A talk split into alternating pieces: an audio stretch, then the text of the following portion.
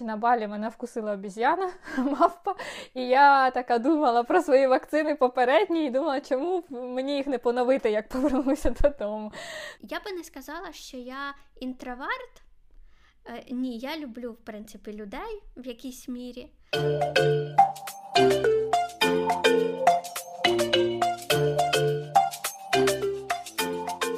Всім привіт! Мене звати Юлія Ніжельська і я з Харкова.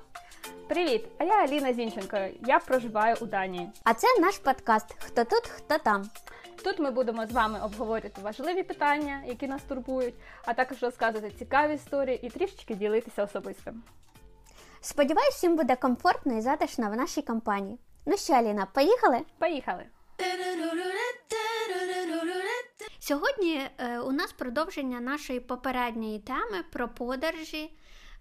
У нас було скільки всього в голові, що ми не змогли все це помістити в один випуск, і тому розділили цю тему на два випуски. І сьогодні продовжимо говорити про подорожі, про те, як легко подорожувати, куди нам подобається подорожувати і взагалі, що ми любимо, не любимо в подорожах. Так, і я думаю, що ми ніби повернемося назад, тому що почнемо говорити про підготовку до подорожі. Тобто це найперший такий пункт, найперша ступінь, коли потрібно починати. І я б хотіла розказати про те, як це ми робимо. Я думаю, що в принципі я не відкрию Америку для інших, тому що перш за все, ти маєш розуміти, куди ти їдеш, так? Вибрати країну. Я говорила в попередньому епізоді, я говорила про те, що є два способи. Тобто ти дивишся, наприклад, по грошам своїм, так? Якщо це вихідні, то ми шукаємо найдешевші квитки і там по якимсь своїм спискам типу море, тепло, класно, вдвох для дорослих тур і так далі. Або ж, наприклад, якщо це планована подорож, то, звичайно, ти знаєш, яку країну ти хочеш поїхати. Країну ми обрали. Погуглили навіть квитки, забронювали квитки. В попередньому епізоді ми розповідали, як краще це зробити. От, нам потрібно подумати, так, це, мабуть, перед квитками подумати про візові правила цієї країни. Тобто ти маєш розуміти, чи потрібно тобі робити візу, чи потрібен Шенген.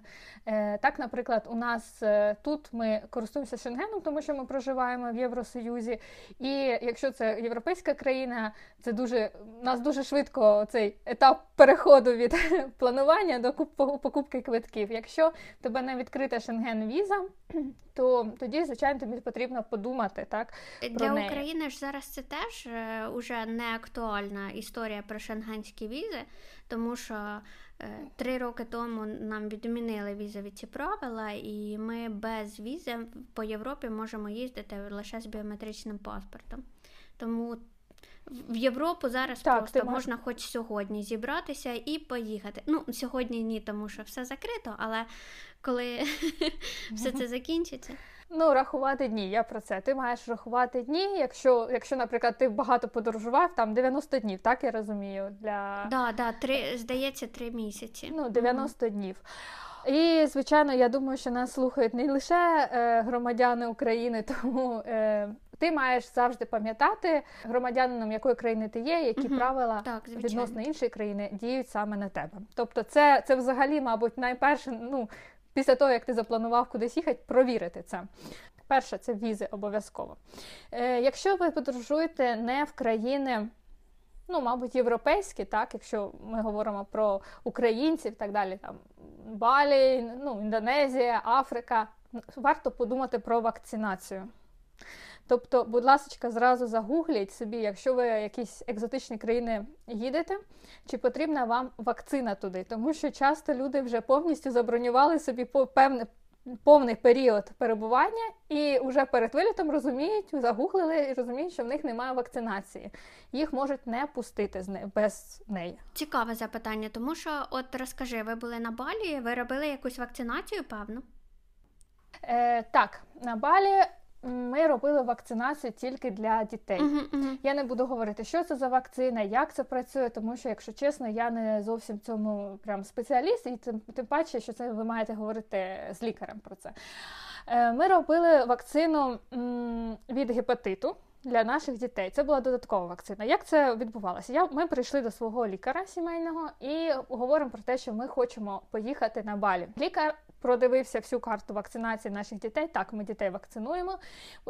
І нам запропонував дану вакцину, яка є рекомендована для цієї країни. Діти пройшли вакцинацію, вони отримали міжнародний паспорт вакцинації. Це окрема книжечка, яка йде і на англійській мові, і в даному випадку і на данській, і на англійській мові. Тобто в них є окремий документ, з яким вони можуть подорожувати, доставляти туди вакцини. Для себе ми не робили їх, тому що це дуже дорого, це не безкоштовно і взагалі дуже не безкоштовно. Тобто це велика сума, яку ми вирішили потратити лише на дітей. Тому що ми були в Шрі-Ланці, це ще більш специфічний регіон, ніж Індонезія. І у нас ніякої вакцинації сама країна від нас не вимагала. Так, може бути... Індонезія, напевне, теж сама не вимагає, але якщо ти хочеш сам підстрахуватися. Так, вони не вимагають, але є ряд країн африканських, які вимагають. Тим більше, ми можемо говорити не лише про туризм, а й про робочі поїздки, де є обов'язковим пунктом вакцинація від певної хвороби, наприклад. Тобто в будь-якому випадку про це треба пам'ятати. До речі, на Балі мене вкусила обіз'яна, мавпа, і я така думала про свої вакцини попередні і думала, чому мені їх не поновити, як повернуся додому. Тому це таке важливе питання. Тому що все може бути, да. І в такі країни, напевно, і страхування специфічне має бути більше...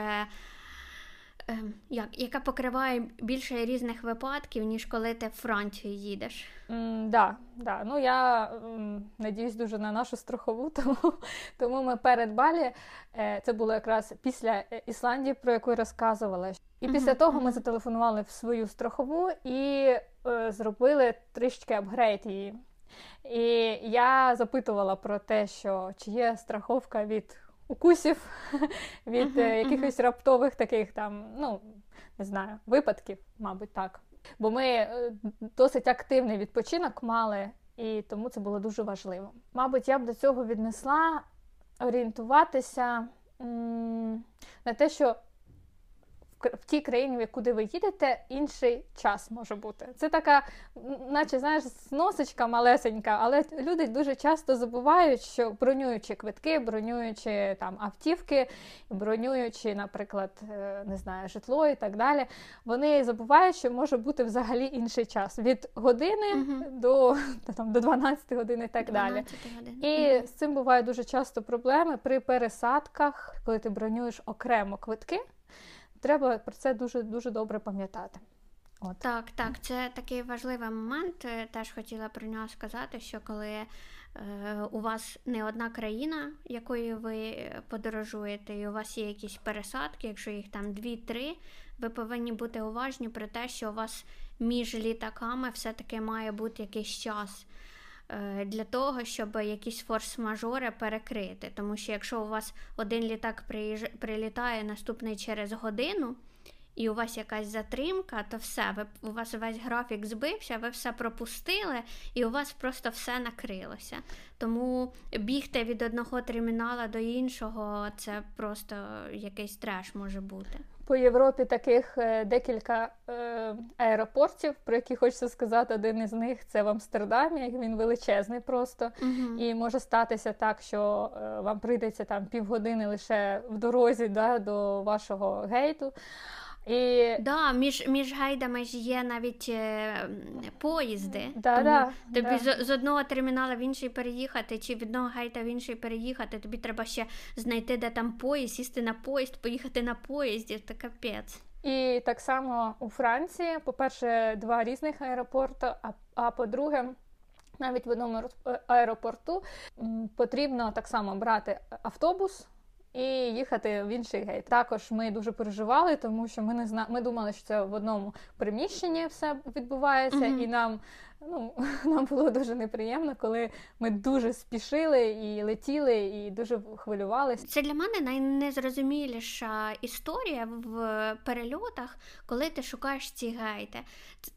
Воно наскільки все заплутано, наскільки незрозуміло і наскільки по-різному в різних аеропортах, що тобі ще треба годину для адаптації в аеропорту, щоб зрозуміти, як він функціонує і звідки ти там виходиш, куди ти там заходиш, де тобі знаходити місце, де ти сідаєш в літак.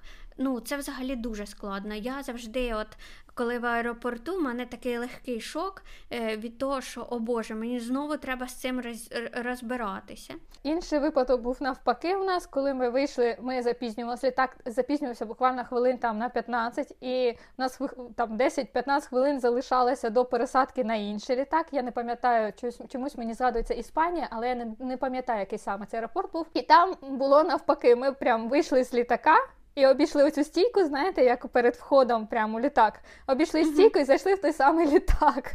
Тобто, ви прям тим самим літаком далі летіли. Так, але нам потрібно було вийти, наші документи перевірили, і ми в черзі зайшли обратно в літак.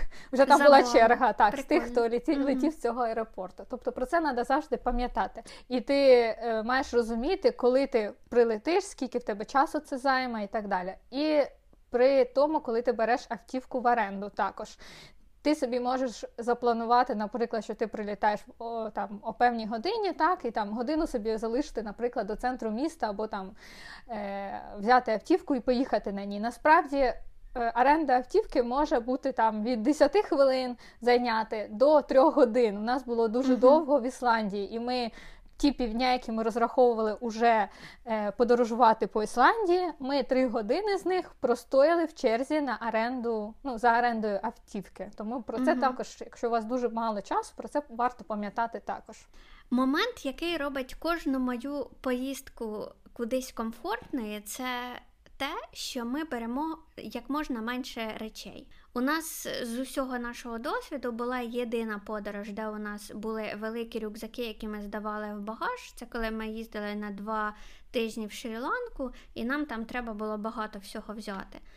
А взагалі ми плануємо відпустку так, щоб у нас було мінімально речей, щоб у нас була лише ручна поклажа.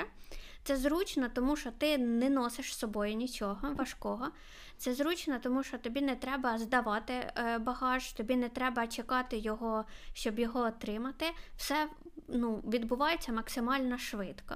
І тому ми такі туристи, які беремо в подорож 2 футболки, одне запасне взуття про всяк випадок. І то у мене чоловік бере, я інколи навіть не беру. Така зовсім я інфантільна жінка. І максимально все викладаємо, що можна викласти. І це робить нашу поїздку, саме для нас, дуже-дуже комфортною. І протилежно я хочу розказати одну історію. Я повністю тебе підтримую, тому що я також люблю, коли налегке, і люблю, коли ми подорожуємо своїм власним авто для того, щоб взяти більше. Так, ти говорила, але ж ти там можеш це кудись скласти, а коли тобі треба це все нести на своїй спині і відчуваєш себе таким верблюдом нагруженим, і ти не те, що незадоволення нічого не отримаєш, ти просто, а якщо ще і спекотно, ти взагалі думаєш, о Боже, для чого це все? Я хочу додому, я хочу в квартиру під кондиціонер і все. Тому орендоване авто дуже крута штука вже там, вже в іншій країні, коли я також це обожнюю, коли ти можеш скинути свої рюкзаки просто в автівку, ти можеш перевдягатися в авто, ти їх не носиш із собою. Тому, наприклад, для мене це такий трошечки вищий рівень комфорту, коли ти подорожуєш і в тебе є автівка, де лежать всі твої базові речі, де ти можеш поспати, перевдягнутися, нафарбуватися і так далі. Я вже не говорю просто про дітей. Так, наприклад, останній раз, коли ми літали вдвох чоловіком, ми не мали вибору, там це острів, тому машина нам потрібна була на Кіпрі, але я дуже раділа, тому що моє життя проходило там скинути купальник, розвісити його в машині, сохнути і так далі. І я хотіла б розказати дуже коротко пораду дати мамам з приводу налегке. Значить, коли в тебе на руках, в мене таке було, коли в тебе на руках двоє дітей, і ти подорожуєш, наприклад, сама. Ну, як я з Данії летіла в Україну. Максу було, мабуть, 4 роки, а Алексу було 9 чи 10 місяців. Він ще не ходив, але він дуже-дуже швидко повзав. Mm-hmm. І я була сама, переліт триває 2 години, нічого страшного не було. І я вирішила, щоб не ждати, по-перше, зекономити, по-друге, щоб не чекати саме на цей багаж, який має прибути, я візьму з собою рюкзак. І в мене був дуже важкелезний рюкзак за спиною. В старшої дитини, у Макса, була ручна кладь на колесиках, він сам, в 4 роки він сам її віз. І ще була ж дитина в мене спереду, я так обвішена була і ззаді, і спереду, дитина, яка ще не ходить. І от на моменті, коли мені потрібно було відкрити, на моменті перевірки, коли мені потрібно було відкрити свій багаж, все це викласти, там якісь електронні прилади, все. Я дитину посадила біля багажа свого, меншу дитину, він починає відповзати, другий починає кричати «Мама, мама, Алекс тікає», в нього падають машинки, розсипаються, я як така квочка починаю одною рукою хватати ту дитину, іншою рукою збирати свої речі, і це було... я просто поклялася в той самий момент, що це востаннє, коли ти летиш з дітьми і не береш багаж. Повірте, що особливо коли у вас є з собою візочок, краще взяти багаж і почекати з дитиною в спокійній обстановці, коли вже при прильоті, коли вам доставлять багаж. Це от просто повірте мені на слово. І другий пункт про допомогу. Не соромтеся просити допомоги. Просто от в цей самий момент представте собі, що вам усі должні. От побудьте таким егоїстом і отак свою дитину просто подержи, потримай, візьми. Буквально на 2 секунди, але зібрати той самий планшет, чи я не пам'ятаю, якась електроніка в мене була, ті машинки на полу, які по всьому вже розкидані, ці кошмарні черги, які були. Тобто не соромтеся просто просити про допомогу в будь-якому випадку. Це взагалі подвиг з 2 малесенькими дітками самі кудись полетіти. Я от уявляю свого малого взяти на руку, а ще одного за руку і кудись з ними полетіти. Я б, напевно, не витримала емоційно такої...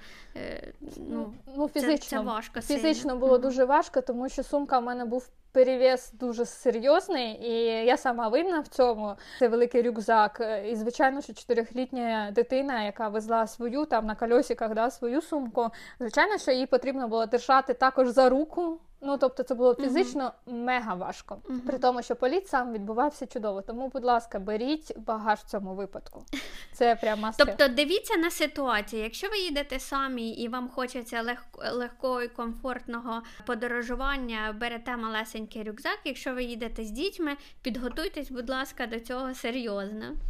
Да, і завжди, знов я повертаюся до своєї любимої автівки, знову ж таки, оренда авто інколи виходить вам дешевше, ніж ті потрачені нерви, передягнути памперс і так далі. Аліна, проблема ж не завжди в тому, що це дорожче. От, наприклад, ми ніколи не подорожували на авто, тому що у нас немає свого авто зараз, і у нас в обох лише недавно з'явилися водійські права. І якби у нас немає досвіду водіння, і спочатку нам потрібно в Україні трошечки наїздити і отримати якийсь досвід, а потім уже пробувати подорожувати з авто десь за кордоном. І я думаю, що багато хто, навіть серед наших знайомих, спільних, вони навіть їздять по Диканці, по Полтаві, по якихось невеличких містечках, але навіть не виїжджають в великі міста, тому що насправді це страшно. А уяви людину, якій треба за кордоном наважитися взяти своє авто. Тому мені здається, що це не тільки про, інколи комфорт заключається в тому, що ти відчуваєш себе безпечно, коли ти їдеш громадським транспортом, а не сам маєш керувати. Так, звичайно. Кожен під себе має підлаштовувати ці. Це як, для мене це плюс до подорожі, великий плюс. Так, звичайно. Але це моя мрія, щоб ми таки навчилися водити нормально і ту саму Італію, про яку ти розповідала, мені б хотілося її побачити на авто, тому що, це все красиве, яке я хочу побачити, там виноградники, де я хочу попити вінішка, там все це можна побачити тільки так. Ну, щодо водіння, то я в Україні не вожу автівку взагалі. Я не сідаю за кермо.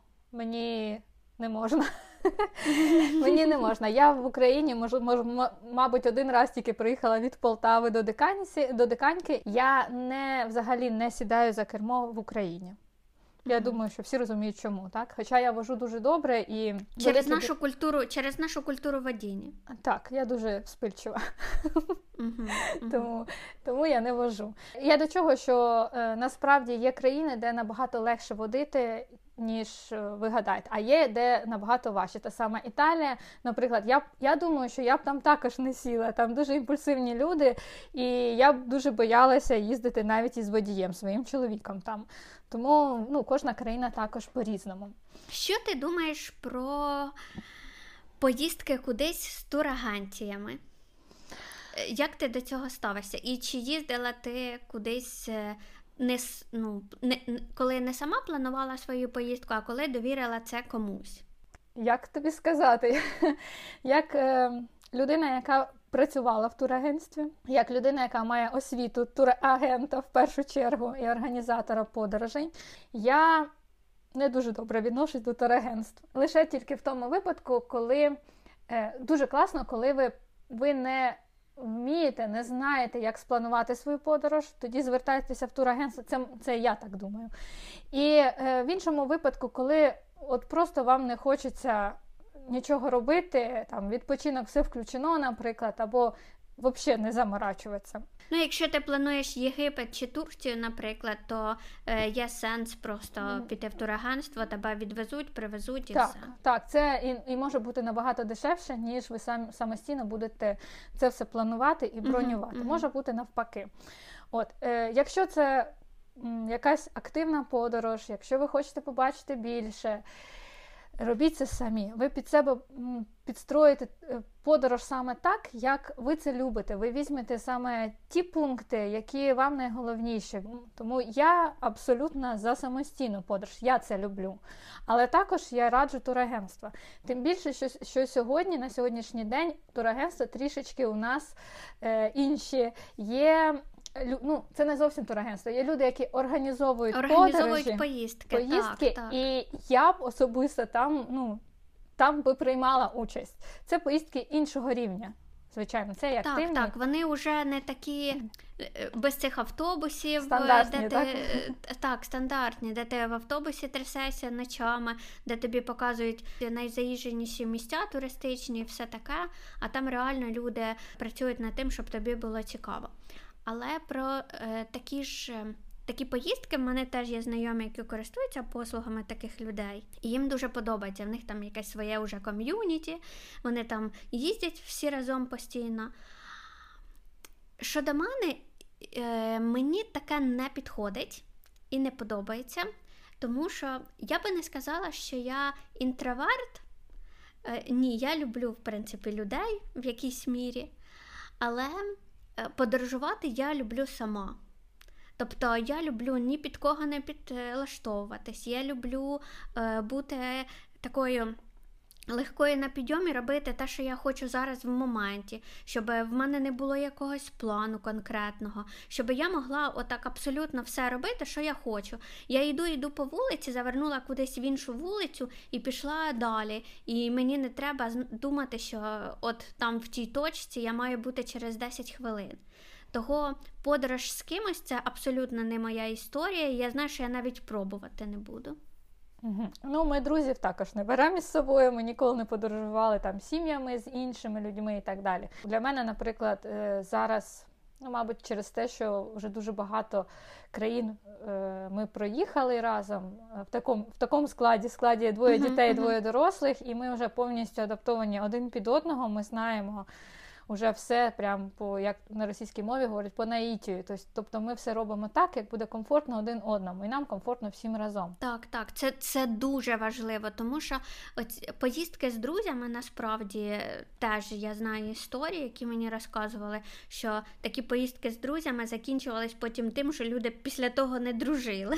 Що б я ще порадила? Дуже добре, коли ти можеш приєднатися, наприклад, до спільнот, які функціонують в цій країні. От у нас, наприклад, в Данії є наші в Данії, там, в будь-якій країні, наші в Швеції, тобто це російськомовне або україномовне суспільство, не спільнота, які проживають в даній країні. Це дуже круто, дуже класно. Мене це спасло, коли ми планували поїздку на Кіпр, і це вже було в ковід, і правила змінювалися майже щодня. Виявилось, що Кіпр поділений на дві частини, це турецька і грецька частина, і виявилося, що у них не дуже, дружелюбні відносини зараз. Ми забронювали собі житло в одній частині, турецькій, а відпочивали ми і прилітали, що важливо, у грецьку частину. І ми просто там стоїть кордон, він закритий, туристів зараз не пускають. Тобто тільки... Завдяки спільноті я дізналася, що я не потраплю у свій готель. Нам вдалося перебронювати, відмовитись від того готелю, там трішечки поскандалити з ними, тому що, що було, Airbnb, привіт, вони ставлять відмітку у грецькій стороні, а насправді вже, коли ти забронював, тобі вискакує адреса, що вона знаходиться на турецькій стороні. А на карті вона ж має відображатися точно там, де він знаходиться. Ні, вона, от відмітка на карті стоїть внизу, внизу, тобто там, де грецька сторона. А коли ти забронював, тобі присилають адреси, ти починаєш цю адресу пробувати, або там є «як добратися», такий пункт «як добратися», і от ти починаєш пробувати, і воно тебе веде туди за кордоном. А кордон зараз закритий. Взагалі це не було проблеми ніколи. Так, у них є свої якісь нюанси, вони не дуже миряться там між собою, але для туристів особливо й не було проблеми перетину цього. Там лише були нюанси у страхуванні, у автівки. Ще важливе, потрібно мати, мій чоловік трішечки розповідав в минулому епізоді, завжди з собою мати картки, бажано дві картки Visa або MasterCard. Бажано різних банків картки з різною сумою. І обов'язково мати з собою кеш, готівку. Обов'язково мати готівку. Це прям... Готівку, що ти маєш на увазі під готівкою? Ти маєш на увазі, що в тебе мають бути долари? Просто я так розумію, що в деяких країнах ти можеш змінити там валюту на валюту цієї країни, а десь ти можеш в Європі розраховуватися в євро. Значить, дивіться, по-перше, навіщо, зараз я відповім, навіщо потрібний кеш? Таксі, вода, якесь харчування, яке може бути тільки, вони тільки приймають готівку. Це перше. Друге, існують країни, взагалі це більшість, це не Європа, не європейські країни, де ти можеш поміняти свої гроші на місцеву валюту лише в цих країнах. Тобто банки Європи не мають готівки. З нами така сталася штука у Марокко. Марокканська готівка не має виходити за межі країни. За це штрафують, перевіряють на вході в літак, вже коли ти вертаєшся додому, перевіряють твої кишені, перевіряють твої гаманці. Ти не можеш вивозити готівку поза межі цієї країни. Тому, звичайно, що коли ми летіли туди, ми не могли ніде змінити кошти, на марокканські гроші ти ніде не знайдеш. Тому ти летиш з доларами або з євро. У нас, знаєш, який був підхід до цього? Ми ніколи, останні рази ми не брали з собою ніколи готівку, тому що в будь-яку країну, яку ми приїжджали, навіть в Азії, скрізь є банкомати. Ми приходили в банкомат і просто в банкоматі знімали гроші, скільки нам треба, і банкомат нам видавав саме в валюті тої країни. Я хочу тобі сказати, що вам дуже повезло, бо ми багато разів стикалися з тим, що, по-перше, може бути час не той, коли там щось відкрите, щось закрите. По-друге, наприклад, стосовно Балі, там взагалі дуже серйозно, там... Ти не можеш свою картку вставити в будь-який банкомат. Тобі потрібно шукати банк. Це найкращий випадок. Це коли ти шукаєш банк, заходиш туди під камерами і міняєш. Чому так? Тому що дуже просто там в тебе знімають готівку, коли ти вже карточку свою забрав. сидиш в кафе, снідаєш, наприклад, і в тебе йдуть смски про те, що твою готівку знімають, ну не готівку, твої кошти з картки знімають. Там дуже багато таких випадків. Тому максимально ти маєш мати кешу. Це якесь електронне мошенничество? Це велике електронне мошенничество і прям, ну там, чуть ли не в 100%. Так, тому там дуже потрібно, ну ми максимально знімали там кошти в банку, під камерами, ще раз я говорю, тоді цим ними розраховували з готівкою. Дуже багато випадків було, коли ти прилітаєш вночі. Наприклад, ми на Кіпр так прилетіли, і нам треба було просто купити воду. Я, здається, чи банкомат не працював, чи якимсь чином, що ми просто були благодарні, що в нас в кишенях була та готівка, яка, ну, яка нам допомогла. Це теж історія за Україну, ну, в нас ж в Україні не так просто знайти, де тобі купити там якісь марокканські гроші, чи данські гроші, чи ще якісь. Тобто, ну, це unreal якийсь. Євро і долари. Я не говорю про інші валюти завжди, майже в усіх. Та, ну, я вважаю, що в усіх країнах є євро і долари, які можуть, ну, які ходять.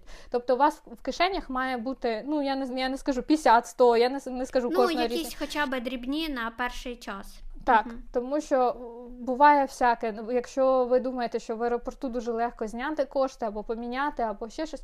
Ну, я взагалі не люблю в аеропорту знімати гроші. По-перше, звичайно, цей курс інший. Я не люблю, коли моя карточка кудись заходить, я її не можу витягти і так далі. Тобто я до цього так відношуся. Тому я 10 разів перевірю. Ну, бачиш, ми такі щасливчики, тому що ми завжди користуємося лише цим способом. Ну, в основному, у нас є якісь там з собою гроші, але ми в основному таки знімаємо з карти. І забавна історія про те, що бачиш, в деяких країнах потрібна кеш, тому що ти без нього не можеш нічого, ну, там, деякі речі купити. У нас була смішна ситуація в Швеції, коли мені треба було в туалет, і я подумала, що, ну, якби я тільки що приїхала потягом з Данії в Швецію, і я щось не подумала, що це інша країна і там інша валюта. І я приходжу і даю їм гроші данські, а вони мені говорять, що ні, ви в іншій країні. І в мене була карта з собою, і я там просто, щоб сходити в туалет, заплатила картою. Ну, от, наприклад, нас також, ми їдемо в сусідню Німеччину. Це для нас як з'їздити, не знаю, в іншу, ну, в інше місто на базар, так, тому що ми в Німеччині часто скупаємося. І коли ти йдеш в Німеччину, ти думаєш, ну, в мене карточки є, що тут, вони ходять скрізь, так? Але навіть в туалет ти маєш кинути монетку для того, щоб зайти і, ну, сходити в туалет. Там. Ну, бачиш, тобто, Швеція, яка вся автоматизована, електризована. І ну, я не думаю, що це в кожній. Наприклад, в кожному туалеті. Наприклад, в Данії всі туалети вільні, взагалі вільні. Тобто ти не платиш ніде, тобі не треба купляти каву і все. В Німеччині сусідній стоять автомати, де саме ти монетку кидаєш.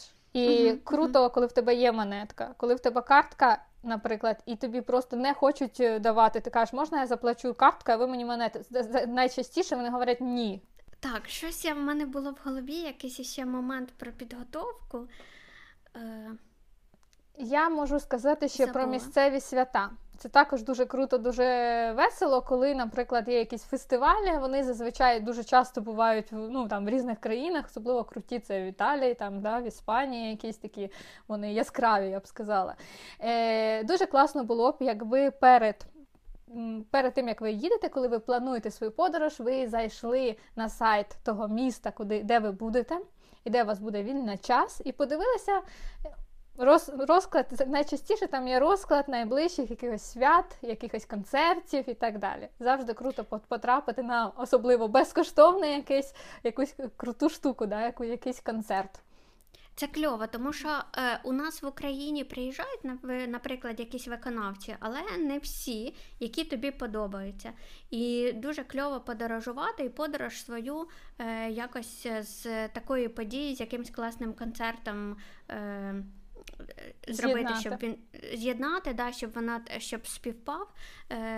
Теж я так на фестиваль в Польщу їздила, просто і поподорожувала, і послухала групу свою улюблену. І в Берліні так само теж ми їздили на класних чуваків, просто подивитися. Це дуже-дуже класно, я прям підтримую, що ти можеш два в одному все зробити. Говоримо про Європу та не Європу. Давай. Я все сказала. Окей, про Європу та не Європу.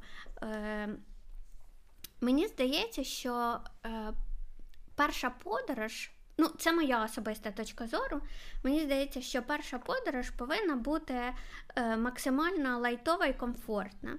Для того, щоб в себе взагалі було бажання далі подорожувати.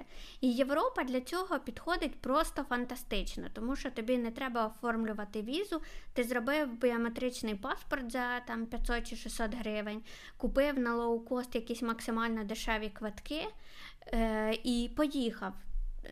Мінімум затрат. Потім в Європі ти завжди можеш знайти людей, які тебе зрозуміють, так, навіть мовою жестів якоюсь, тому що дуже-дуже багато туристів в основних містах, європейських столицях.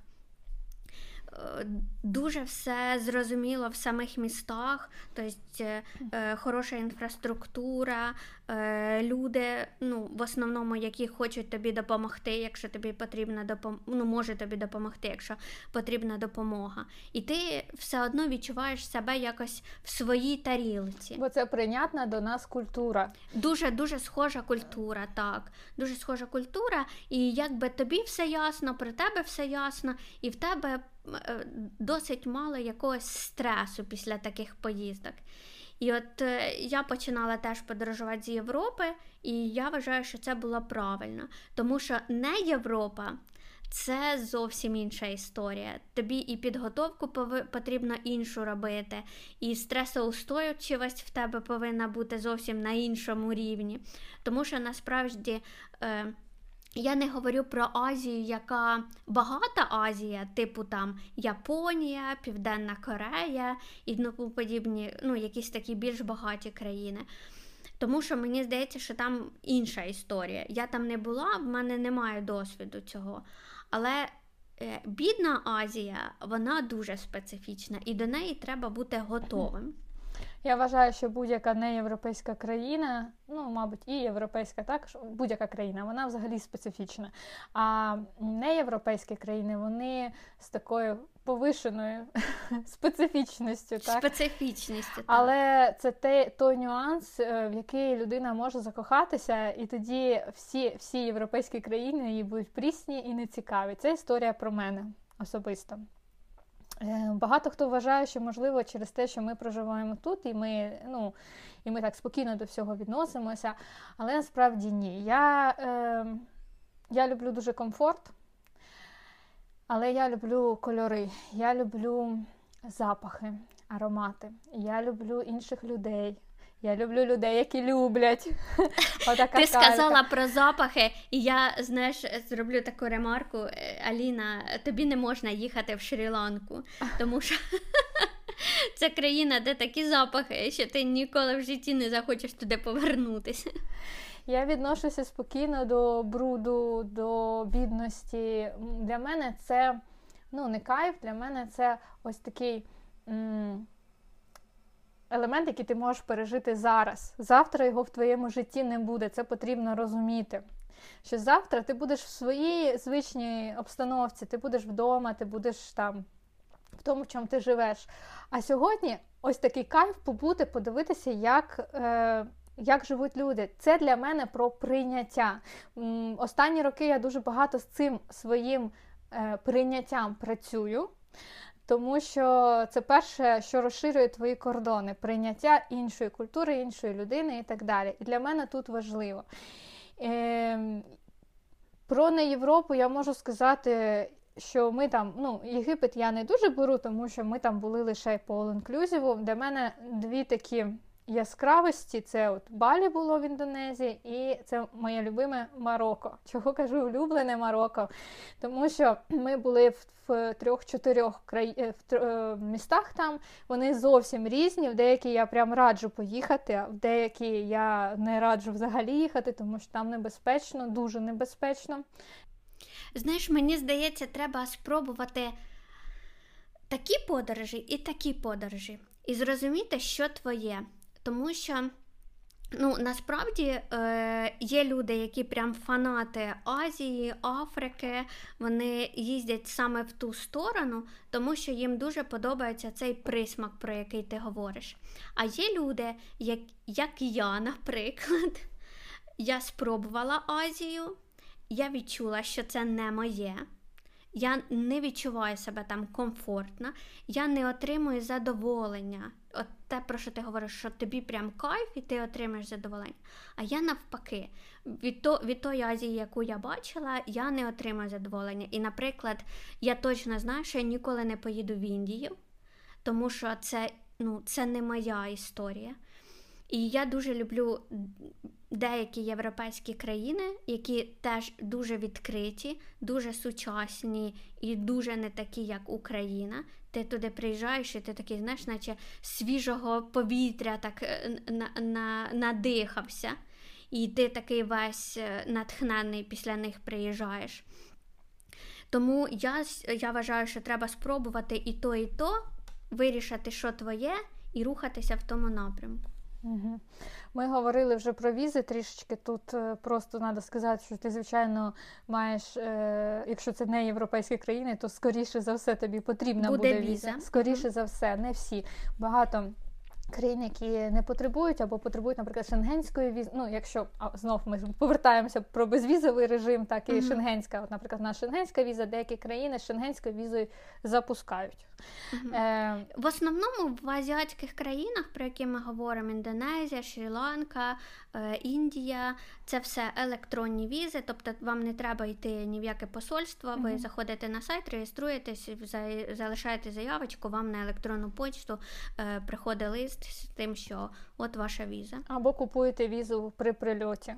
Віза при прильоті. Стосовно Марокко ми робили візу. Це було дуже важко, дуже складно, дуже дорого. Дорого. Я просто пам'ятаю, коли ми отримали рахунок, ми такі, тобто ми, мабуть, не розраховували, що це там стоїть якихось коштів. Плюс що потрібно було? Була важка анкета, прям там, як там, прізвище мами, тата, ким працюють мама, тато твій, там, по кожній людині. Щоб ти розуміла, раніше всі якщо українець хотів отримати шенгенську візу, то він проходив ось такий адок, як ти описуєш. Я отримувала. Моя перша подорож в Європу, це були прибалтійські країни і Фінляндія, і перший раз я робила шенгенську візу, ще не було безвіза, тобто ти оформляєш ці всі папери, 150 штук, стоїш в черзі, потім тобі видають на певну кількість днів дозвіл перебування в той країні, і ти маєш обов'язково виїхати в конкретний день. От це раніше було в Україні, коли нас ще не вважали Європою. Я це пройшла сама, тому що це було 8 років назад, коли я вперше летіла в Данію. Ще їздила. Я робила собі візу, і до оцих 3 років, коли вже безвізовий режим, кожного року мої батьки, вони приїжджають до нас там 2-3 рази в рік, і батьки мого чоловіка так само, друзі наші, вони всі робили візи, тобто ми їм запрошення, вони все це проходили, це потрібно поїхати в Київ і все. Такий важкий путь, і про візи маєте пам'ятати обов'язково, і набагато раніше. Малесеньку історію розкажу про те, як я не отримала візу. Я дуже хотіла потрапити до Сполучених Штатів, і в мене прям була надціль потрапити до Штатів з туристичною метою. В мене була мрія побачити Нью-Йорк. Це звучить дуже таке смішно і пафосно, але колись у мене була така мрія. І віза дуже дорога, коштує $160. На той момент так взагалі це для мене було дуже великі гроші.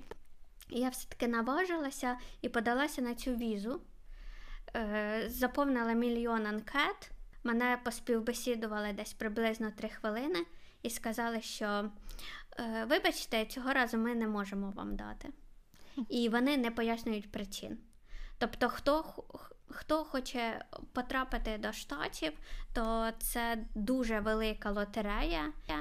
Я знаю дівчат, які подавалися по 3-4 рази і не отримували візу. Ну, дівчині взагалі досить складно отримати американську візу. Якщо ти там їдеш не якусь по роботі або не якусь, ну, таку дуже важливу справу, а просто з туристичною метою, це прям якийсь прям квест і лотерея отримати цю візу. Mm-hmm. Так. І більше я не пробувала поки що. Вони мені так відбили бажання таким відношенням, що я навіть перехотіла їхати туди. Я ще думаю, що потрібно згадати про всі свої літачки у тебе в паспорті, і про візи, які там проставлені, про літачки, на яких написано, в якій країні ти побував, я маю це на увазі, і про візи, які є, тому що деякі візи, вони не співпадають, тобто тебе можуть не пустити, не дати тобі візу в одну країну, якщо в тебе ти там відвідував іншу. Це політичні якісь, да, нюанси, це там, ну, це справа, про яку ти також маєш пам'ятати, гуглити, опять згадувати про це. Тобто, щоб не було тоді в тебе сюрпризу, якщо ти там нещодавно був, да, в одній країні, в іншій тебе можуть не пустити. Тобто, ну, вони... да, інколи люди заводять два закордонних паспорта для того, так, щоб з одним їздити в одній країні, а з іншим їздити в іншій країні. І це вихід для них. Аліна, ну що, далі? Поїхали. Про додатки, які вам допоможуть в подорожі. Ну, ми згадали з Аліною тільки про якісь карти офлайн і онлайн, які вам допоможуть в самому місті орієнтуватися і, ну, в самій країні орієнтуватися новій. У мене якийсь топографічний кретинізм. Він взагалі в мене існує по життю, і я навіть не можу в своєму місті сусідню вулицю без карти знайти. Тому карта – це мій найліпший друг. У мене взагалі завжди заготовлена карта. Вони скачені офлайн, на яких уже відмічені всі точки, які мені необхідні, ну, взагалі в цій подорожі. Тобто я так з картою дуже сильно готуюся для того, щоб у мене тоді не було ніяких нюансів, якщо там інтернету немає чи ще ж, навіть карта – мій ліпший друг. Зірочка, я вступаю тут із зірочкою, зірочка-зносочка така. Дуже круто працюють, круто в лапках працюють карти онлайн, якщо в тебе карта онлайн, в Італії з їхніми дорогами, коли ти проїжджаєш під мостом великим, або це багато доріг, так, розходяться, і коли вони багато рівневі, тобто інтернет там не ловить, і ми дуже багато раз там блукали, саме через те, що ти повертаєш не туди, в тебе відключається інтернет, відключається карта на моменті повороту, і ти просто на автобані ти повертаєш не туди. Всі знають, як це на автобані, ну, більшість знає, як це на автобані повернуть не туди, це значить, що плюс 5, 10, 20 км, ти розвертаєшся і так далі. Поки розвернешся, так. І в тебе просто не працює інтернет, тому офлайн-карти. Плюс переводчик, так, транслейтер обов'язково має бути у людини в подорожі. Я дивлюся на Юлю, чекаю реакції. Так, ми забули. Ну, просто... Я не знаю, просто ми ніколи не користувалися. А в мене він закачаний автоматично, так як, ну, в Данії я тим користуюсь доволі часто.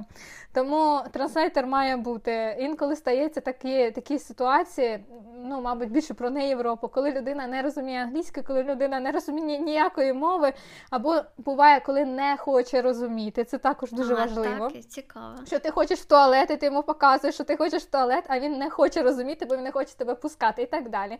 Буває з таксістами дуже часто, коли вони не розуміють, куди тобі потрібно і як, тому переводчик – ваш ліпший друг в цій ситуації, транслейтер, любий, який вам подобається. Про перекладач я дивилась недавно новий випуск Птушкіна програми про Саудовську Аравію, і там взагалі не знають англійської, прям взагалі не знають англійської. І він тільки з Google-перекладачем з ними спілкувався. Оте, про що ти розказуєш з таксистами, він наговорює на телефон, йому перекладає, то йому наговорює, йому перекладає. І оця історія, кстати, так, я згадала, що... Ну так, воно в нас так само, ці неєвропейські Балі, Марокко, це просто був такий нам must-have там. Серйозно? Я думала, Балі наскільки туристичне, що там взагалі з цим проблем немає. Ні, ну ти спілкуєшся в день, ти спілкуєшся з дуже багатьма людьми. Ти користуєшся таксі, як мінімум це 2-3 машини, там 4 машини в день, тому що тобі потрібно туди поїхати, туди, якщо ти не береш автівку. Так? Ми брали лише на 5 днів із 21, що ми там були, автівку свою. А так ти користуєшся таксі постійно. Ти говориш з людьми на, наприклад, ринку або на... де ти їсиш, вони хотіли швидко сказати, як там вони називаються, ну, тобто кафе, так? Mm-hmm. Якісь, і ти, ну, ми, наприклад, любимо їсти не завжди в ресторанах, нам цікаво попробувати місцеву кухню, там, якісь бабуньки продають щось там і так далі. Тобто ти з ними постійно говориш, і тому немає такого, що там універсально, що взагалі, ну, там, не всі говорять англійською, це mm-hmm. точно. Mm-hmm. До речі, про таксі. Про таксі також класно було б, якби ви закачали додаток місцевого таксі. Якщо, ну, я знаю також Uber дуже часто, так, він в багатьох країнах. Додаток Uber. Mm-hmm. І, ну, наприклад, знову вертаюсь до Балі, воно мене не полишає. Там своє власне таксі, там взагалі в них війна між таксистами дуже серйозна. Тебе можна навіть побити, поки ти там ждеш друге таксі. І там ми закачували спеціальний додаток, їхнього Bluebird називається таксі, яким ми користувалися. Тобто без нього ми не проживали ні один свій день. Uh-huh, uh-huh. Ще нюанс. Додатки, подивіться, додатки специфічні для кожної країни. Так, наприклад, в Ісландії є спеціальний додаток, або ж то сайт, ну, я не знаю, просто в деяких сайтах є додатки, деякі самі по собі працюють, де ти можеш побачити, як воно написано, сіяння, да? Сєвєрне сіяння. Полярне сяйво. Полярне сяйво. Ти можеш побачити полярне сяйво, є розпорядок. Певний проміжок часу ти маєш вийти і подивитися це сяйво, яке угу. там над... чи інші, над тим чи іншим містом. Заради ж цього більшість туди їдуть. Так, так. Щодо інтернету, у мене були випадки перших моїх подорожей, коли я не підключала роумінг і подорожувала без інтернету. Не робіть такого. Інтернет дуже потрібен, тому що в будь-який момент ти можеш щось там погуглити і пошукати. Коли в тебе немає інтернету, ти просто такий стоїш і думаєш, о май гад, що робити? Це дуже складно. Ну, мені було без інтернету подорожувати. І згадала момент, який я хотіла про підготовку сказати. Це більше всього Україна стосується про картки банківські, що вам, коли ви виїжджаєте кудись за кордон і плануєте користуватися картою, вам треба подзвонити в банк і сказати, що ви в такий-то день виїжджаєте за кордон і будете користуватися за кордоном цією картою банківською. Тому що якщо ви не попередите, то може бути так, що банк подумає, що це якісь незаконні операції і просто заблокує вашу карту. І може бути неприємно, що ви поїхали в подорож, банк заблокував ваші карточки і у вас немає грошей. Це прям важлива штука, таке буває дуже часто. А інтернет, наприклад, за кордоном, не в країнах не Європейського Союзу, потрібно купляти, звичайно, собі картку, так, місцеву для телефону, і дивитися, читати, які там бонуси інтернетні в тебе є. Ну, або можна просто в Україні підключати роумінг. Ну, це дорожче, напевно, виходить, але ти зі своїм номером і досить комфортно. Да, я так, наприклад, приїжджаю, коли в Україну, у мене інша українська карточка, uh-huh. яку я просто uh-huh. змінюю, тому що uh-huh. я шалені кошти буду платити, якщо просто звичайно. Моя карточка данська там підключиться. Аліна, наша ще одна рубрика «Подорожі з дітьми». Я нічого не знаю про подорожі з дітьми, а ти знаєш все, так що розкажи мені. Ой, Юля. Як ти думаєш, цікаве таке питання, як ти думаєш зі свого досвіду, в якому віці уже досить комфортно починати подорожувати з дітьми? У віці батьків чи у віці дітей? Тому що, ти знаєш... Давай про дітей, у віці дітей. Що... От коли вже можна взяти свою дитину, в якому віці, і прям тобі буде з нею комфортно? Дивіться, я пропоную таку класифікацію. Угу. Діти від 0 до, мабуть, року, до того моменту, коли вони починають дуже активно повзати і ходити. Діти на грудному годуванні, вони дуже комфортні, з ними класно подорожувати. А якщо вони не сплять? Ну, це вже, да, це запитання до батьків. Ні, ми беремо стандартно, да, коли дитина, тобто декому взагалі не комфортно з дітьми, і коли дітям і по 13 років подорожувати, і по 10. Тобто ні, от беремо таку ситуацію з нуля, так? З нуля до року класний час, коли ти можеш його в ерго-рюкзак, так, закинути, і можеш з ним ходити по Іспанії, по Італії. Звичайно, треба подивитися, подумати і про страховку, і про хвороби, і про безліч пунктів, я про це не говорю. Після року, коли дитина дуже активна, але вона повзе, біжить, там, тобто вона не зовсім розуміє якісь свої вчинки, десь, я б сказала, це до 3 років. Це я по своїм дітям говорю. Від року до 3 складно. Класно, ні, подорожувати. Я за подорожі завжди з дітьми. Я з ними можу і відпочити. Зараз всі починають заздрити мені. Зі своїми дітьми я можу відпочити класно. Я можу, тобто вони в мене комфортні. Мені з ними комфортно, і їм зо мною також. От з року до 3 я пропоную тоді турагентства, я пропоную all-inclusive, я пропоную заплатити подорожче, але так, щоб ваших дітей і розважали, і батьків розважали, і ви могли поспати, обрати готель трішечки, можливо, вищого рівня, для того, щоб вам було там комфортно, щоб ви змогли відпочити. Я за це. Але, наприклад, коли в мене буде 3 дитина, то, скоріше за все, я буду подорожувати і також від року до 3 так само активно, як я це роблю зараз. Тому що, мабуть, для мене так прийнятніше. І у тебе вже є досвід, для тебе це не перший раз. Так. Далі. Від 3 років, 4, 5, дивіться по своїй дитині, можна вже брати в будь-яку подорож, навіть в такі неєвропейські країни. Єдине, що, будь ласка, перевіряйте, так, наприклад, Марокко. Ми були у Фесі, місто Фес, і я була благодарна просто за те, що я не взяла своїх дітей в цю подорож, тому що там дуже небезпечно. Мені було некомфортно і небезпечно. Та класифікація така від 0 до року, від року там до 3, і від 3 і до безкінечності. Я чомусь думаю, що, мабуть, з юнаками, з дівчатами вже віку там 12+, 13 вже інші подорожі будуть. Але в мене ще немає такої практики. Також за те, що батьки мають відпочивати окремо від дітей також. І якщо вам дозволяє ситуація, дозволяє робота, гроші, і взагалі ми візьмемо зараз такий рожевий, красивий світ кожної людини, так? 1-2 у рік ви маєте взяти свою другу половинку, залишити своїх дітей і відпочити десь. Зараз кидайте в мене тапками і все, я розумію, крики. Я тільки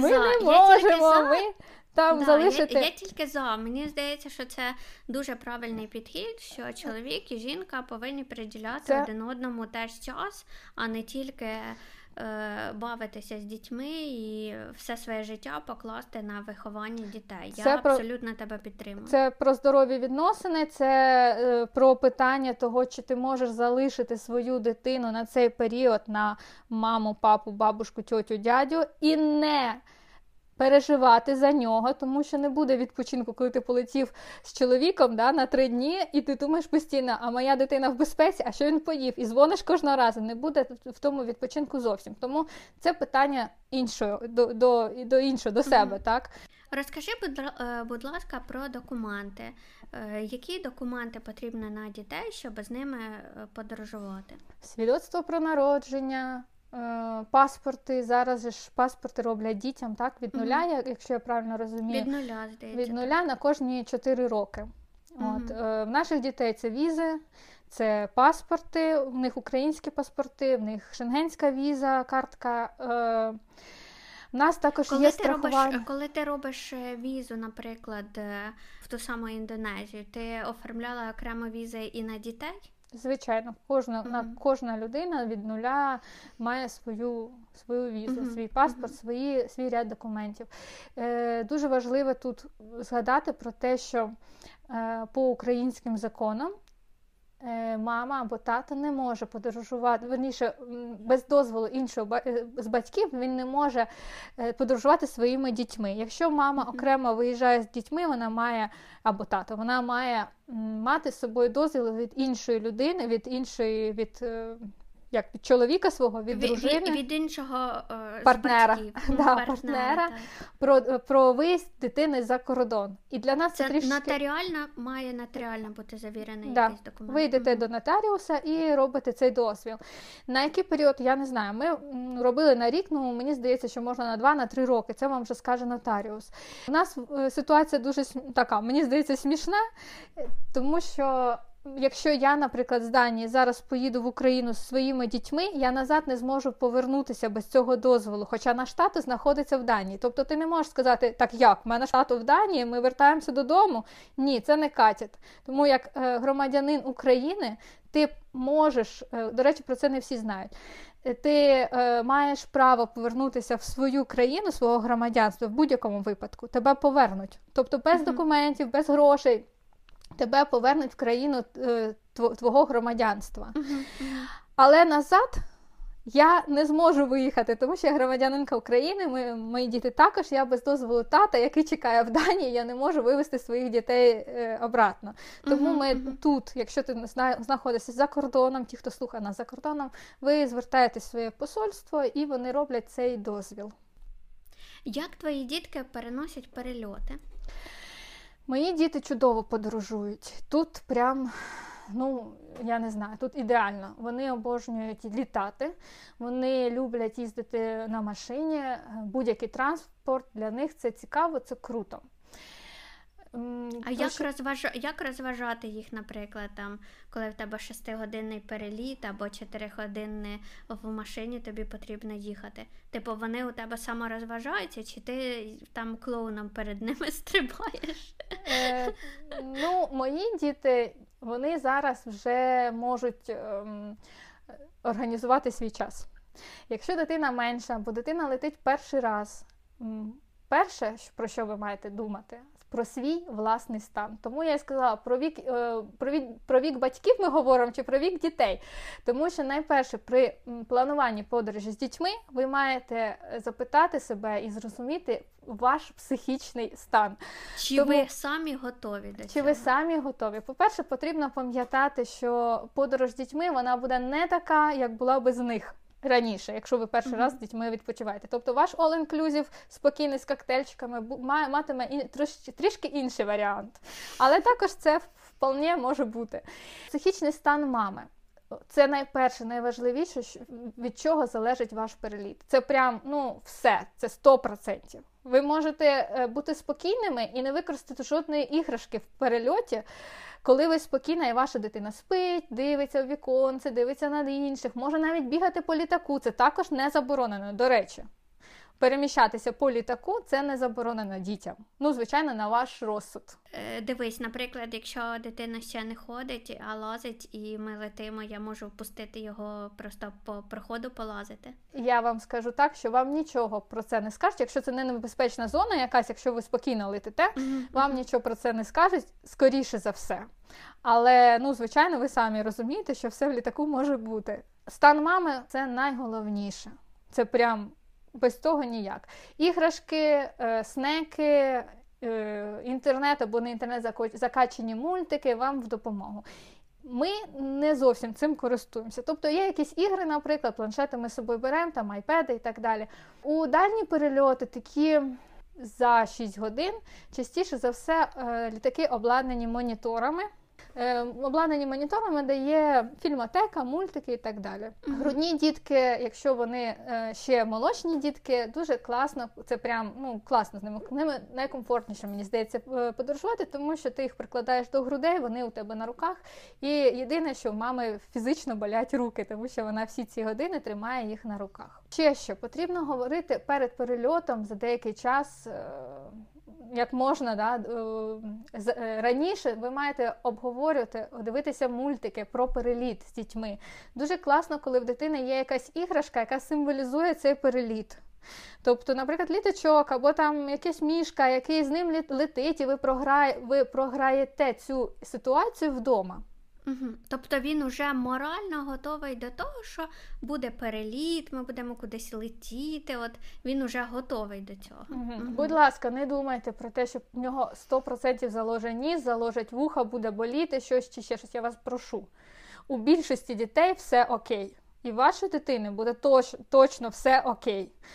Для мене, наприклад, гірше всього оце очікування в чергах перед літаком, коли дітям скучно, коли дітям нічим зайнятися, коли постійні люди якісь, постійно переміщатися, тут всі, мама нервує по-любому, перед літаком мама, ну, ці всі контролі, все, мама затуркана, мама винімає речі, мама складає речі, дитині менше уваги, а йому хочеться поділитися з мамою всім, що навколо відбувається.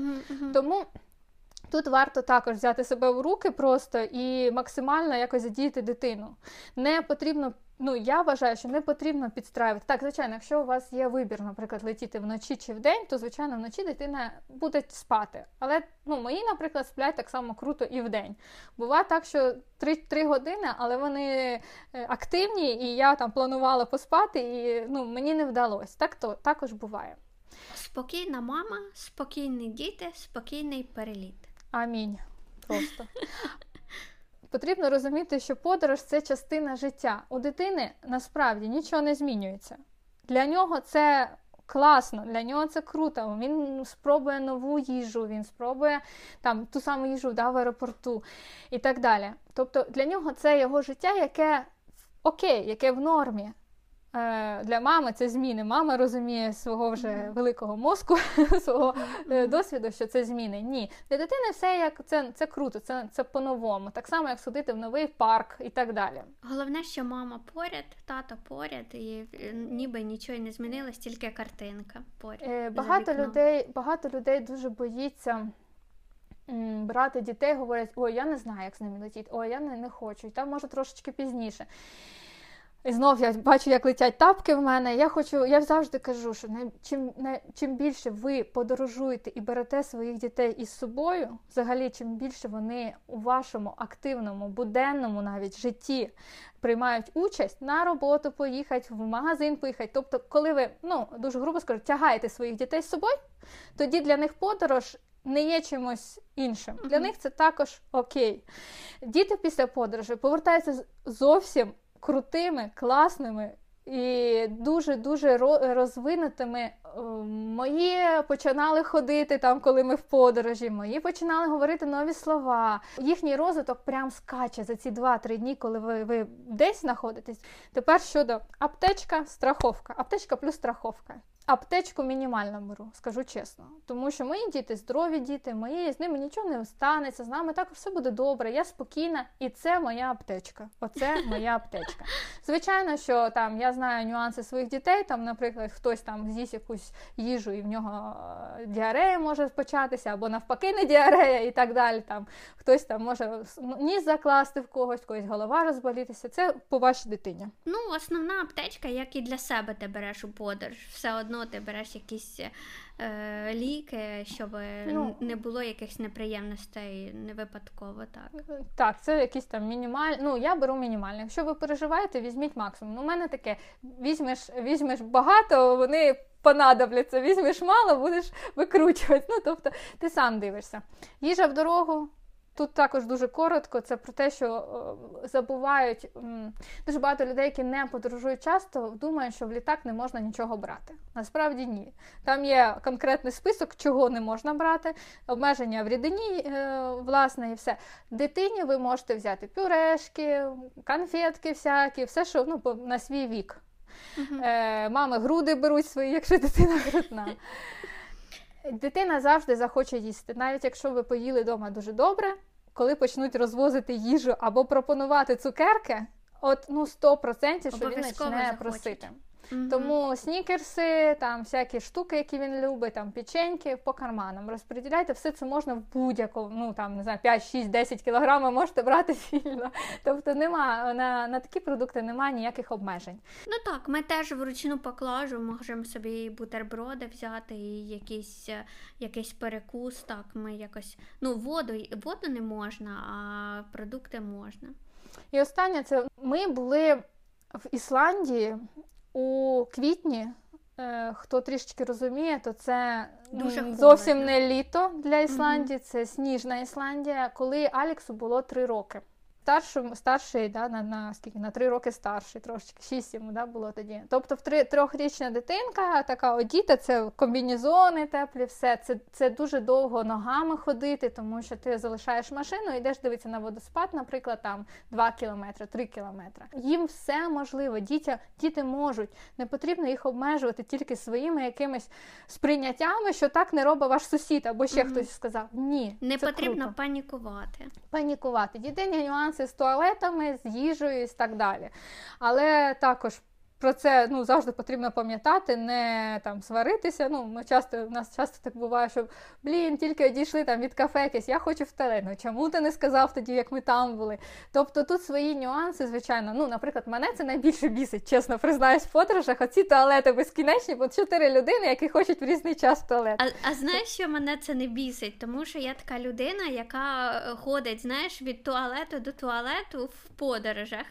І в мене це постійно, що треба 25 разів сходити десь в туалет, щоб потім не хотілося, і я свого чоловіка мучаю постійно цим, так що, я така, як твої діти, так що в мене все нормально з цим прийняттям. Лайфхак для батьків, кого є дітки.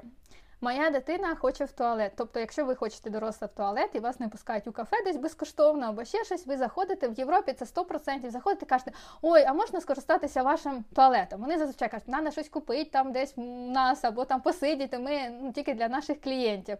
Ти говориш, моя дитина так хоче в туалет, можна я схожу, я її поведу в туалет? Звичайно, вони, мало хто відмовляє дитині. Угу. І заходиш в туалет, я часто прикриваюсь своїми дітьми, коли сама хочу в туалет. Мої діти інколи кажуть, мама, я не хочу в туалет. Я кажу, мовчи, все, ми йдемо в туалет. Діти, це також бонус. І завжди клас. До них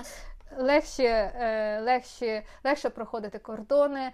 Це перша черга завжди у літак, навіть якщо у вас не пріоріті, це завжди перша черга. Це дуже-дуже багато бонусів і приємних бонусів у подорожі, коли ви з дитиною. Лише, будь ласка, плануйте так, розумійте, що ви тепер не одна, там не один. І, звичайно, інколи подорожуйте і без них, без дітей. Так, клас. Супер, Аліна. Взагалі, чесно, цей випуск такий склався, що ти дуже багато всього розказала, і я там буду редагувати це і переслуховувати, і прям собі буду щось записувати, це 100%. Ви завжди можете написати мені або в особисті, або сюди, і я буду рада допомогти, якщо дійсно я про це щось знаю, допомогти. Отримати безкоштовну консультацію від Аліни. Так, а тепер наша рубрика «Було-не було». Цього разу я для Аліни підготувала питання. Зараз я їх задам і послухаємо, що в Аліни було, а що не було.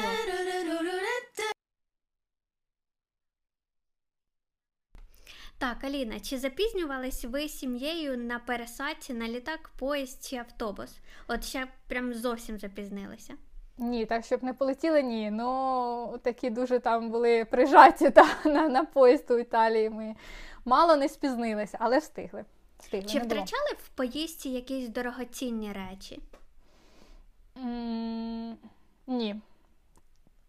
Я не пам'ятаю цього. Ні, не втрачали. Єдине, що ми, не ми, а діти там опісювалися і так далі. І виходили без штанів, трусів, обмотані там всякими полотенечками у аеропорті. Таке було. Але там, щоб забували, ні, ми не забували цінні речі. Чи примазувалися до безкоштовних, до платних екскурсій безкоштовно? Так, звичайно. Це святе діло. Чи було таке, що ви витрачали останні гроші в бюджеті сімейному на подорож? Так, а як по-іншому, завжди трошки не вистачає. До речі, мій чоловік сьогодні ми говорили про цей випуск, і він сказав, що за гроші я можу сказати? Хай отак беруть люди там свій бюджет, і ще множить на 2, і тоді їм вистачить, майже як з ремонтом. Тобто, да, звичайно, для нас це велика стаття бюджету сімейна, це окрема копілка на подорож, але зазвичай ми десь трошечки вилазимо за свої, навіть за рамки. Дякувати Богу, є кредитні картки, коли ти трішечки можеш вилізти, да, потім вернутися і погасити. Але не багато. Ні, в кредит ми так, прям в кредит ми не їздили, ні. Забавно. А чи є у вас вдома склад магнітиків з подорожей? Ні, я не люблю їх. Я терпіть не можу магніти на холодильнику. У нас є склад ложечок. Ми з кожної нової країни привозимо ложечку чайну із надписом цієї країни. Угу. Я, можливо, якось виложу там десь, не знаю, в коментарях чи десь фотографії. Так, у нас їх багато, і вони прям дуже круто, і вони дуже мало займають місця в багажу, мало займають місця вдома, їх не потрібно розвішувати. Вони лежать в одній. Ну, і ними можна користуватися? Їми можна користуватися, пригощати, ну, виставляти їх, коли приходять до тебе, наприклад, гості. І класно, таке в нас є інколи гадання на цих ложечках, коли гість закриває очі, витягує якусь ложечку, і це країна, в яку він, ну, там, типу, найближчого часу має поїхати. Прикольно, клас. Чи труїлись ви місцевою їжею в подорожах? Ну, водою. Не їжею, водою. Це в Ісландії сталося. Ми, кожен із нас в певний період не їв декілька днів потім. Ну, нам ставало дійсно погано, так, прям крайньо погано. А в те, в яких місцях ми їли в не Європі, взагалі я не знаю, як ми вижили. Ось такий екстрим. Боже, ну ти навіжена, звичайно, тому що я така брезглива щодо їжі, і я в Азії шукала тільки європейські ресторани, і, ну, хоча б якісь ресторанчики, і їла тільки там, тобто... Я не пробувала їхньої їжі місцевої. Я не могла. Для мене це важко було переступити себе. Знаєш, у нас в Іспанії, де ми були в Мадриді. Мабуть, в Мадриді ранок був великий такий бутерброд, вони роблять, де ковбаса так звисає з бутерброду, знає, ну там бекон, ковбаса, він огромний бутерброд, і така якась така типу, ну не пивнушка, Кафе, воно відкриті вікна, відкриті двері, дуже багато людей сидить, і в них прийнято все скидати на підлогу, всі бумага, все, і, ну, така якась грязь, в них це нормально. І, значить, вона мені, я ж думаю, ну, класно, що тут в Європі, що ти зможеш звідси там цікаво, нічого. А вона бере цей бутерброд, і перед тим, як мені дати, цією ковбасою, яка звисає з бутерброду, по всій барні цій стійці, де вона видає, ну, тобто, ти забираєш сам, і вона проводить цим бутербродом, він то лежить на серветці цей бутерброд, але ковбаса лежить прямо на барній стійці. Тобто це, ну, це жах, звичайно, але, ну, якось так, так. Це подорож. Давай далі. Аліна, і останнє питання. Чи губили ви дітей в чужому місті? Ні, це найбільший мій страх. Ніколи не забувала. Це найбільший мій страх, ні, ну... Ну, я просто вже передивилася один вдома, і я так думаю, що це страх всіх батьків. Да, в мене такий, ми сідаємо кожного разу навіть вдома. Я їх перераховую, якщо вони тихенько, вони в мене, ну, не зовсім голосні діти. Вони зазвичай тихенько собі там або беруть планшет, або ще щось. Ми сіли, від'їхали, така, так, перерахувати, всі на місці, окей. І сюди думаю, як класно, що в нас не ще 6 дітей, тому що було б трошечки довше це все. Дякую тобі за запитання. Супер, дуже... супер, спасибі, Аліночка. Цей випуск взагалі фантастичний, мені здається, вийшов, і наскільки цікавий, і для мене цікавий, і я думаю, що всім буде нас цікаво послухати. Те, що у вас є діти, вас не має зупиняти в ваших подорожах, тому що це тільки додаткові приємності, додаткові емоції, ну, може, трошечки інший тип відпочинку, але все одно це має бути дуже круто, і я... планую на своєму досвіді це перевірити. Колись я вам розкажу. Спочатку може бути важко, пізніше буде легше. І чим більше вони подорожують, тим вам легше буде. Тому не вважайте, що комусь повезло, комусь не повезло. З дітьми насправді це тренування. Такі, ну, власне, як і тренування себе до подорожей. Не нервуйте, так. Все буде круто. Так. Все, Аліночка, спасибі тобі за ефір, за твої розповіді. Це було кльово. Мені дуже сподобалось. Дуже я тобі також вдячна і до нових зустрічей.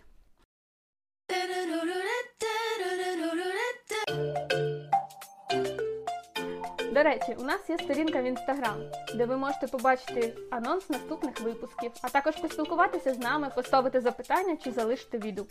Ми будемо вдячні за будь-який фідбек. Спасибі вам, що ви були з нами і дослухали цей випуск аж до цього місця. Сподіваємося, що було цікаво і чекаємо зустрічі з вами рівно через тиждень.